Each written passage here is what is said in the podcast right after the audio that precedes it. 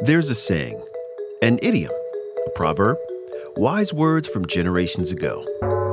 You can't unring the bell. It has other versions too, like you can't turn back the clock, you can't unscramble an egg, and they all have the same basic meaning, right? Once something has occurred, it can't be undone. You can't unhear it, unsee it, unknow it.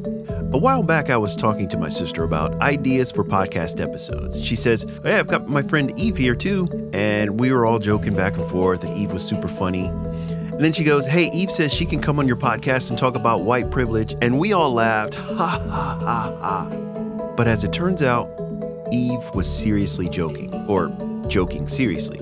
So I decided to get her to tell me her story. So after we had that meal, here I was 19 years old and finally I understood that my life would always be swaddled in white privilege, that blanket that covered me as a white person. That was my life, and it always would be.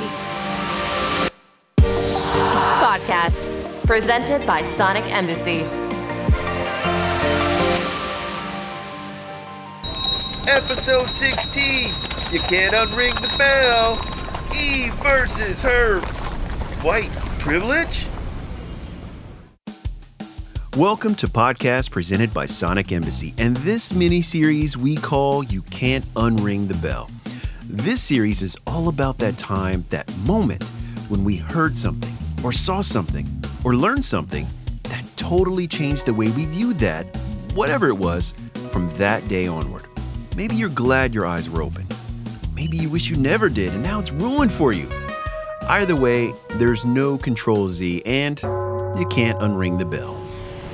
According to the dictionary Merriam Webster, the first known use of the term white privilege was in the year 1818, defined as the set of social and economic advantages that white people have by virtue of their race in a culture characterized by racial inequality.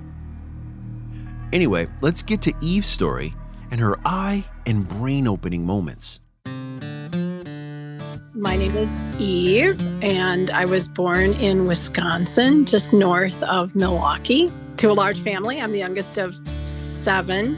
So, um, my dad was the only one in our entire family to go to college. He was an engineer, and my mom worked in the schools as a she was a kitchen lady. So every every time I changed schools, she followed me because I was the baby. So I graduated high school. I worked as a tile setter. I cleaned houses, and then I got into the mortgage industry where I've been for about 31 years. So I grew up just north of Milwaukee, the city of Milwaukee, in an area that was rural but had been growing. So as uh, more people left the city, people that had money, there were newer subdivisions being built. So it was a lot of old farmland that was getting converted into higher end subdivisions. So my school was pretty diverse. Um, I personally grew up on a farm.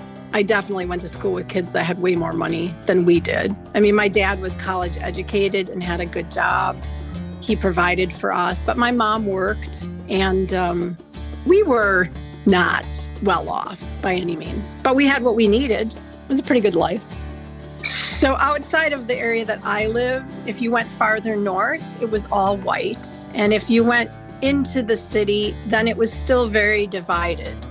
So, on the east side of Milwaukee, which is on the lake, on Lake Michigan, a lot of affluent white families. And then as you moved farther west away from the lake, then it was the poorer communities, the minority communities, African American or and so Milwaukee was very divided, very segregated. So we were kind of, yeah, we were in our own little bubble there. That was a good mix of people from all backgrounds.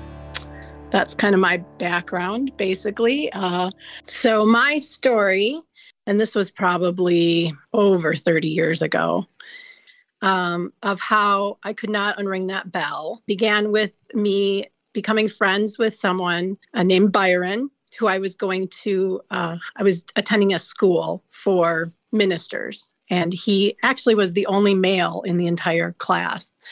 Anyway, so Byron and I got to be friends, and we'd been friends for a few years. And then he had invited me to dinner with uh, some other friends of his who I did not know. I mean, I remember we were in a restaurant for sure. It was a big long table. There were at least, I would say, 12 to 15 of us, um, probably even split between women and men. And I was the only, I was only a white person there. And I don't remember being uncomfortable walking into the restaurant or being uncomfortable being there with all of them. So my sense is probably the restaurant itself maybe was also had a good mix of people. And through the course of dinner, they all kind of started telling stories about how they had experienced discrimination in different ways. You know, some of it was very overt, um, some of it was a little more, I don't want to say underhanded, but a little more subtle, but still had a, a pretty big impact. That that was kind of when the bell rang for me. I mean, just one of the stories uh, a young man named David. He went to high school on the east side of Milwaukee. And you kind of have to know that Milwaukee is a very, very segregated city. I think it's probably one of the most segregated cities in this country. And so the neighborhoods are either predominantly white. More so than than as you've traveled around, and, yeah, as you've traveled around and lived in different places, you still feel like Milwaukee's that hands way? down. Okay, hands down, without a doubt. I mean, I lived in the Charleston area for eight years and never felt I, I was surrounded by, by people of all backgrounds there, but Milwaukee, no, it just it, it's not like that. I don't know why. I can't explain to you. Now, I grew up um, just outside of the limits of the city of, uh, of or actually of uh, Milwaukee County. And where I grew up, there, it was very diverse. So, like my closest friend as, in my childhood uh, was African American, you know, and, and so my school was pretty diverse. But once you got any farther out of the city from where I was, was all white. And then you got in, once you got into the city in, in certain areas, you know, it was all African American or all white, all white along the Lake Michigan shore, obviously, right? That's, you know, where all the money was on the lake. That's where all the white people lived. And then you got, once you got past farther west than the freeway, then that was where all the African American communities were. So it was very, very segregated for sure. Yeah. So, so David, he went to school at, at a school that was predominantly white. And he was in band, and one day after school, he had forgotten his instrument and he had to go home to get it and then go back to school for band practice. And he walked, and while he was walking, he was stopped by the police. And this is a 16, 17 year old kid walking with a band instrument headed toward the school, and the police stopped him and asked him what he was doing. I mean, if he was white, you know, they would have driven past him without giving it a second thought. Yeah, he was just walking down the street. The school he went to was in a predominantly white area. He lived in that area, you know, but they but it was predominantly white. You know, what I remember from him tell, you know, telling his experience was that they didn't understand why he was there. And he said, Here's my band instrument you know, he showed it to them. He said, I go to school at this school and I forgot my instrument and I had to go home and I'm going back for band practice. And it didn't go any farther than that. I mean, they didn't harass him, they didn't, you know, arrest him, they didn't, not, nothing like that. But the fact that they would even stop to question him, I just know that's something a white person would never have to deal with. You know, even if you're not being uh, harassed, it's, it's still this idea that someone is suspicious of what you're doing when you're absolutely doing nothing nefarious. Walking down the street with a band instrument. I mean, how much dorkier can you get than that, right? So, like, it just struck me that I lived in a different world. I, I experienced life a different way because I was white. And that was, to me, what white privilege really is. So there was a, another young woman at dinner with us, and she shared her experience because she was working in retail. I think it was a grocery store, maybe. And she was explaining how people back in those days, a lot of people paid in cash. and she would have to give them change. And she mentioned how many people would not hold out their hand to take the change from her. Like they would hand her the money and then they would pull their hand back so that she would have to set the change in front of them on the counter. They didn't want to make physical contact with her because she was African American. And that kind of it shocked me and I suppose it shouldn't have. But it made me so sad for her that just because of the color of her skin, someone would do that. It was just so rude to me. Just poor manners in general, and to to treat another human being like that, it just cru- it crushed me, to be honest. And after that, whenever I was in a store and I was being handed change, I always made to sure, like doubly sure, that I physically touched that person so that they would never get that kind of feeling from their experience with me. I mean, it's affected me down to this day, 30 some years later.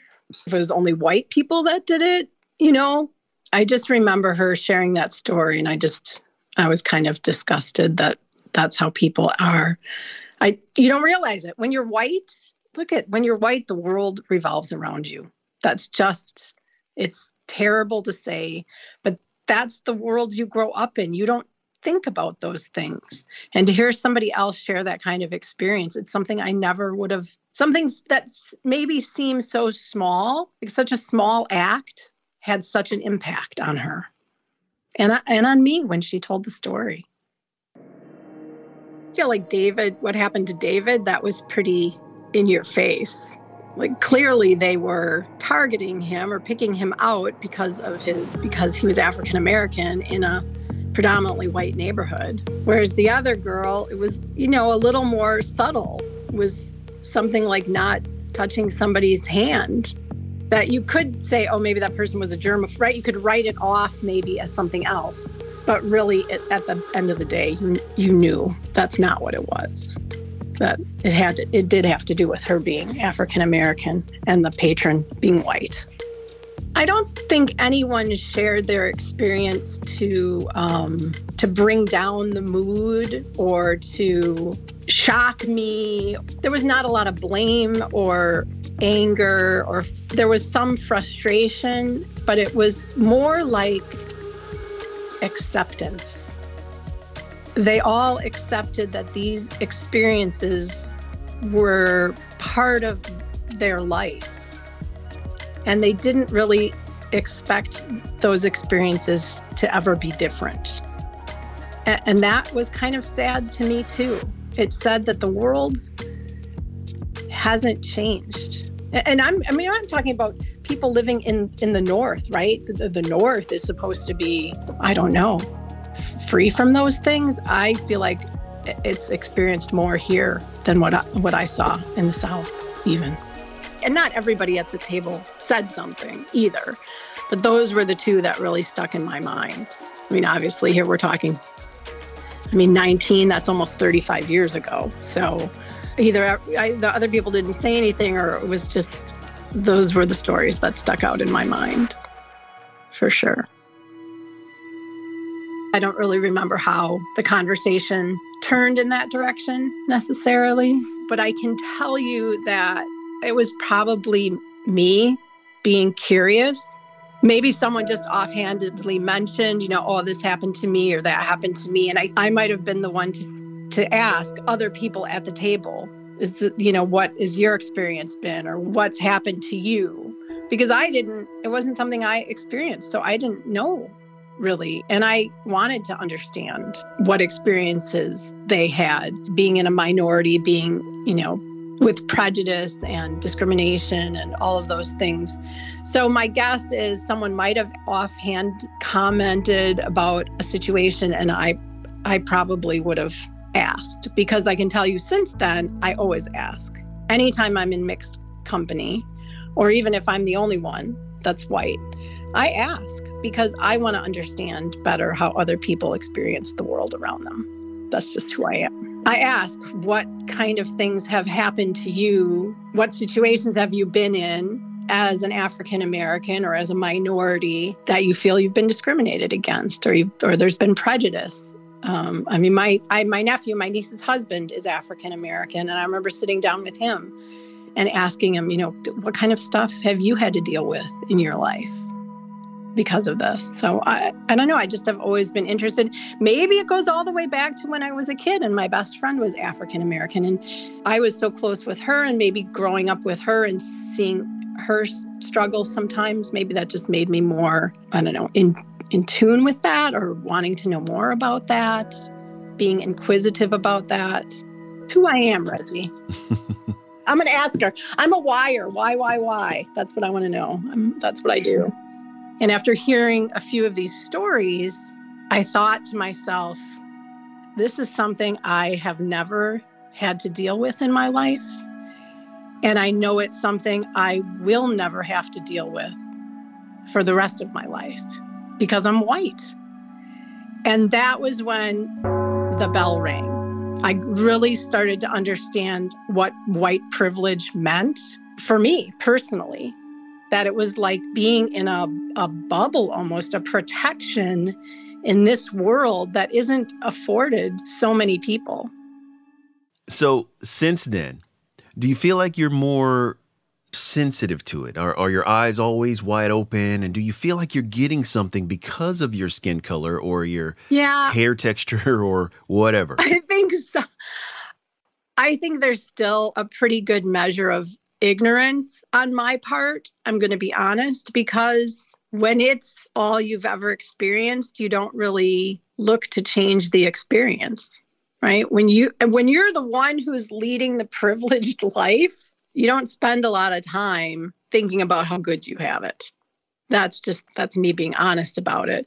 But it did make me more aware when I'm in the company of other people, how I act, how I interact with people, how I can show concern for them and their experiences and the things that they've been through. I, I will never be able to understand it completely because it's not my experience. And I would never want to make an assumption that I understand it because I can't. But I can certainly show compassion or I can show concern.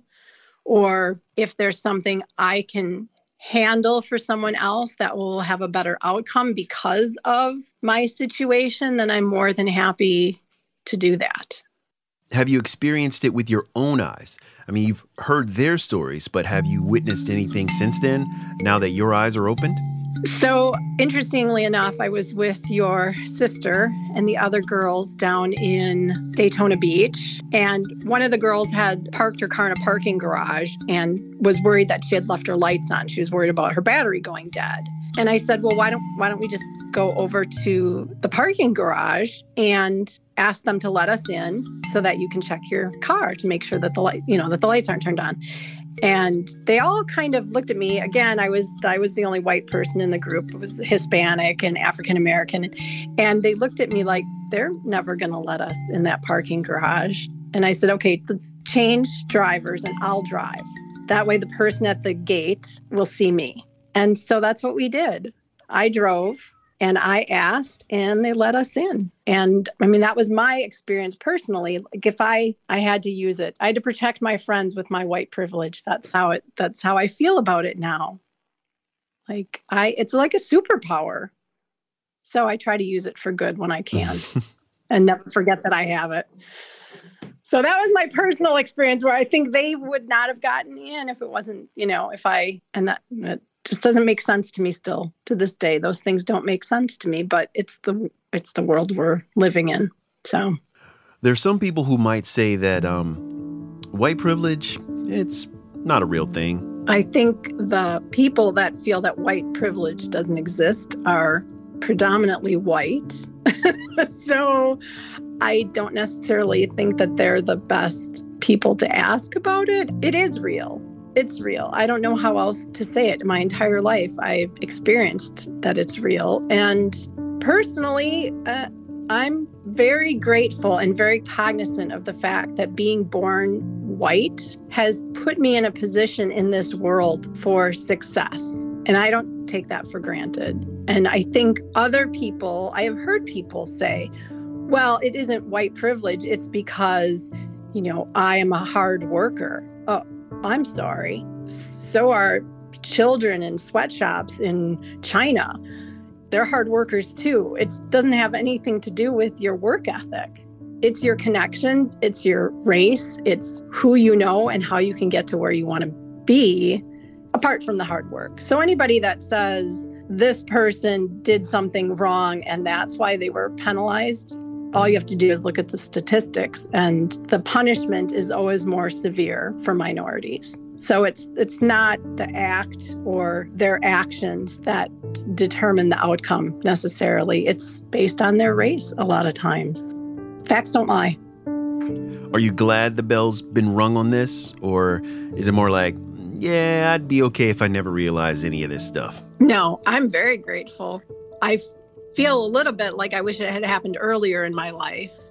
I never felt like the kind of person who was prejudiced or anything like that, but I still think that awareness of other people's experiences, no matter who they are or what their background is, it helps us be better human beings. So I am super grateful that that bell was rung and can't be unrung. I don't want to unknow these things at all.